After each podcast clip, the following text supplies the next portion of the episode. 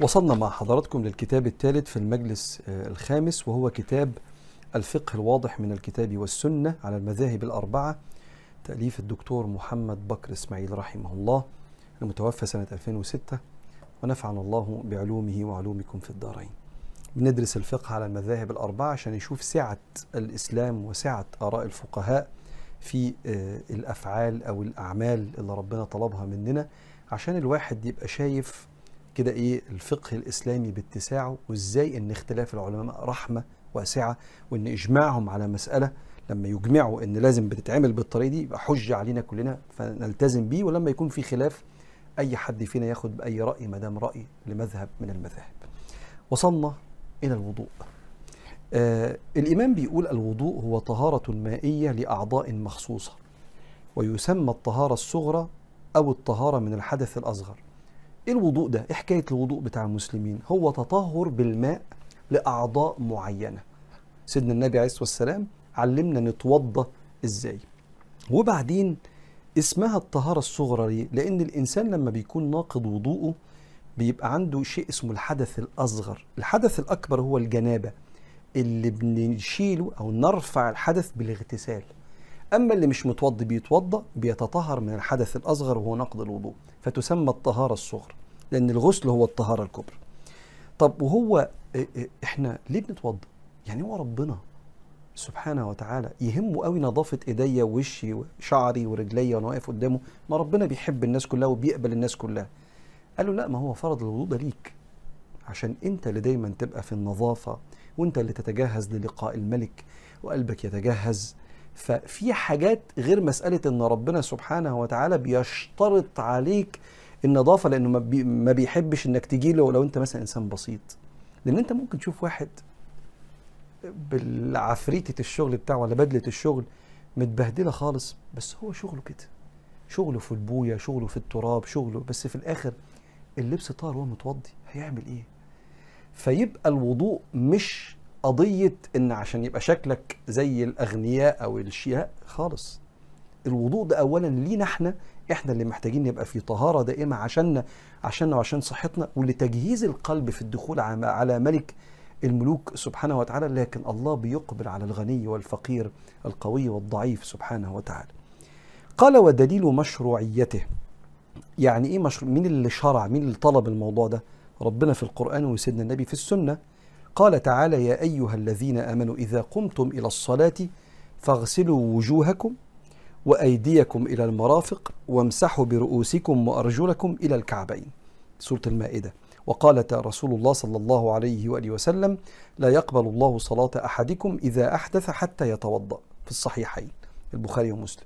لا تقبل صلاة لواحد ناقض وضوءه إلا لما لازم يتوضأ الأول. قال وقد أجمع المسلمون يعني العلماء أنه لا تصح صلاة عبد لا تصح صلاة عبد ولا يصح طوافه بغير وضوء. واختلفوا في مس المصحف. فقال بعضهم يجوز مسه من غير وضوء وقال بعضهم لا يجوز مس المصحف من غير وضوء. أه واختلفوا في سجدة الشكر على قولين. عارف لعيبة الكرة لما يجيبوا جون هو لازم يكون متوضي. فقال واختلفوا في سجدة الشكر على قولين. والأصح أن الوضوء شرط في صحتها كالصلاة. هو بيقول إن في خلاف مقبول بين العلماء إن سجدة الشكر لا يشترط لها الوضوء. والأصح بالنسبة للإمام سيدنا الشيخ محمد بكر إسماعيل إن لا يستحسن يكون متوضي فيها مسألة خلافية في مسألة سجدة الشكر. وبعدين بيقول وسيأتي ذلك مفصلا فيما بعد. قبل ما يتكلم عن فقه الوضوء لقيناه فرد صفحتين عن أهمية المسألة دي وفضل المسألة دي. إيه إنك تبقى متوضي كانه بيقول لك اتوضى للصلاة ولغير الصلاة. خليك متوضي على طول على قد ما تقدر. لأن وضوءك ده حرزك وحمايتك من الشيطان وقرب قلبك من ربنا وإحساسك بوجود ربنا حواليك. فكان يقول الوضوء يكفر الذنوب ويمحو الخطايا ويضاعف الأجر ويرفع الدرجات وهو سلاح المؤمن يدفع عن نفسه به هواجس النفس يعني الأفكار السلبية ووساوس الشيطان. ويشعر المؤمن وهو متوضئ براحة نفسية. وانشراح في الصدر ونشاط في البدن. لا يجده وهو غير متوضئ. والناس اللي ليها علاقة بالوضوء عارفة الكلام ده. وقال رسول الله صلى الله عليه وسلم إذا توضأ العبد فمضمض. خرجت خطاياه من فيه. أي غلطة قالها ببقه تخرج لأنه تمضمض فإذا استنثر خرجت خطاياه من أنفه. فإذا غسل وجهه خرجت الخطايا من وجهه. حتى تخرج من تحت أشفار عينيه. فإذا غسل يديه خرجت الخطايا من يديه حتى تخرج من تحت أظفاره. فإذا مسح برأسه خرجت الخطايا من رأسه حتى تخرج من أذنيه. فإذا غسل رجليه خرجت الخطايا من رجليه حتى تخرج من تحت أظافر رجليه. ثم كان مشه إلى المسجد وصلاته نافلة. رواه الإمام مالك والنسائي. يقصد بالحديث ده إن الإنسان لما بيتوضأ الوضوء لوحده تكفير للسيئات. وبعدين تروح للمسجد تصلي فتبقى صلاتك دي رفع للدرجات انت خلاص أصلا سيئاتك اتكفرت بالوضوء وده من فضل ربنا سبحانه وتعالى. وعن أبي هريرة رضي الله عنه أن رسول الله صلى الله عليه وسلم قال ألا أدلكم على ما يمحو الله به الخطايا ويرفع به الدرجات؟ قالوا بلى يا رسول الله. قال إسباغ الوضوء على المكاره. يعني تتوضى كويس وتودي المية في كل عضو ربنا أمرك بيه تتأكد إنه وصل له المية حتى لو أنت مش قادر على ده سواء تعبان أو المية ساقعة. إسباغ الوضوء على المكاره وكثرة الخطى إلى المساجد وانتظار الصلاة بعد الصلاة. فذلكم الرباط. ده الجهاد في سبيل الله. فذلكم الرباط. رواه مسلم والترمذي. وعن أبي هريرة رضي الله عنه أن رسول الله صلى الله عليه وسلم أتى المقبرة فقال السلام عليكم دار قوم مؤمنين وإنا إن شاء الله بكم لاحقون. وددنا أن لو قد رأينا إخواننا. قالوا أولسنا بإخوانك الصحابة؟ يا رسول الله قال أنتم أصحابي.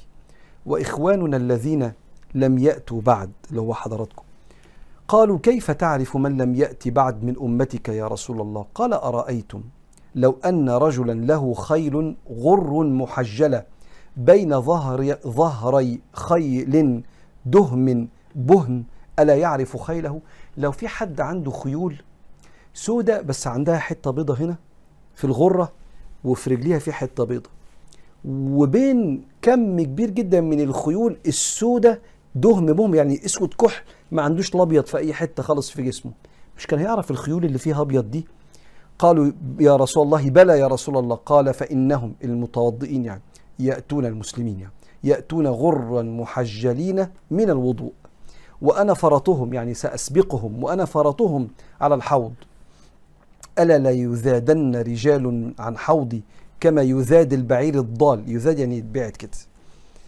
أناديهم ألا هلم أقبلوا؟ فيقال إنهم بدلوا بعدك فأقول سحقا سحقا أي بعدا بعدا.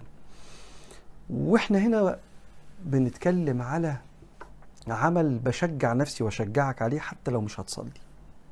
يبقى نام متوضي. يبقى انزل من بيتك متوضي. يبقى اقعد متوضي. زمان عشان اتوضى كنت أروح البير. لو أنا أيام النبي عليه السلام معرفش بقى المية تبقى سخنة مولعة من الشمس ولا ساقعة تلج في الشتاء. المهم ان أنا هروح البير وانزل الجردل واطلعه واتوضى. دلوقتي انت بالزرار. يعني ما هتعمل كده في الحنفية. يعني مفيش حاجة قوي يعني. تظبط المية السخنة والساقعة وتتوضى. فيغفر كل سيئاتك زي ما في الحديث. وده فضل ربنا. هو ربنا أراد كده وقال للنبي عليه الصلاة والسلام يقول لنا كده فحافظ على وضوءك. ناخد حاجة أخيرة وقبل ما نكمل في المرة الجاية. شروط صحة الوضوء. الشرط هو فرض بره العبادة والركن فرض جوه العبادة.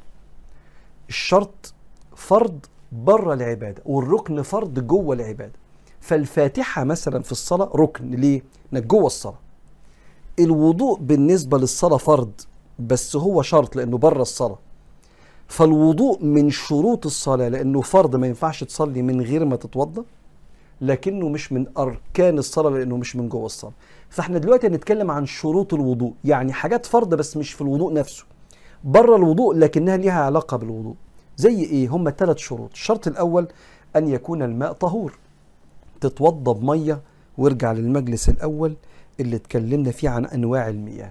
طب ما ينفعش تتوضا بلبن ببيبسي ولا حاجة ساقعة ما ينفعش اتوضا بشيء حتى ممكن يبقى أغلى بعصير مثلا أغلى من الماء قال له لا لازم يبقى ماء طهور. فده شرط من شروط صحة الوضوء. الشرط الثاني عدم الحائل. ما ينفعش اتوضا على اللبس ده. لازم أشيل فيبقى دراعي باين كده فاتوضا عليه. بخلاف الحكم بتاع الرجلين بتاع المسح على الخف أو المسح على الشراب اللي هنجيله بعدين. لكن كل أعضاء الوضوء لازم يبقاش في حائل. وده اللي هيدخلنا في مسألة المانيكير بتاع البنات لما المفروض يشيلوه قبل ما يغتسلوا أو ما يتوضوا لو المانيكير ده ما بيوصلش مية. قال عدم الحائل الذي يحول بين وصول الماء إلى البشرة كالشمع والدهن والأصباغ الصلبة كالمونوكير والأكلادور. هو كاتب كده سيدنا الشيخ. يعني الشرط الثالث عدم المنافي لأعمال الوضوء. أي عدم حصول التناقض أثناءه كخروج ريح أو بول فمن خرج منه ما ينقض الوضوء وهو يتوضأ أعاد وضوءه من أوله إلا إذا كان معذورا كصاحب السلس والمستحاضة على ما سيأتي في استثناءات في بعض الأمراض أو الأحوال عند الناس اللي بتخلي الإنسان لو اتوضى وخرج منه حاجة يفضل متوضي ويصلي حاجة اسمها سلس البول هنتكلم عليها بعدين. لكن الإنسان العادي اللي ما عندوش هذا الوجع أو هذا المرض محتاج يبقى المية طهورة. مفيش حاجة بتحول بين أعضاء الوضوء وبين المية وإن هو بيتوضى ما ينقضش وضوءه وهو بيتوضى ولا يحتاج يعيد الوضوء.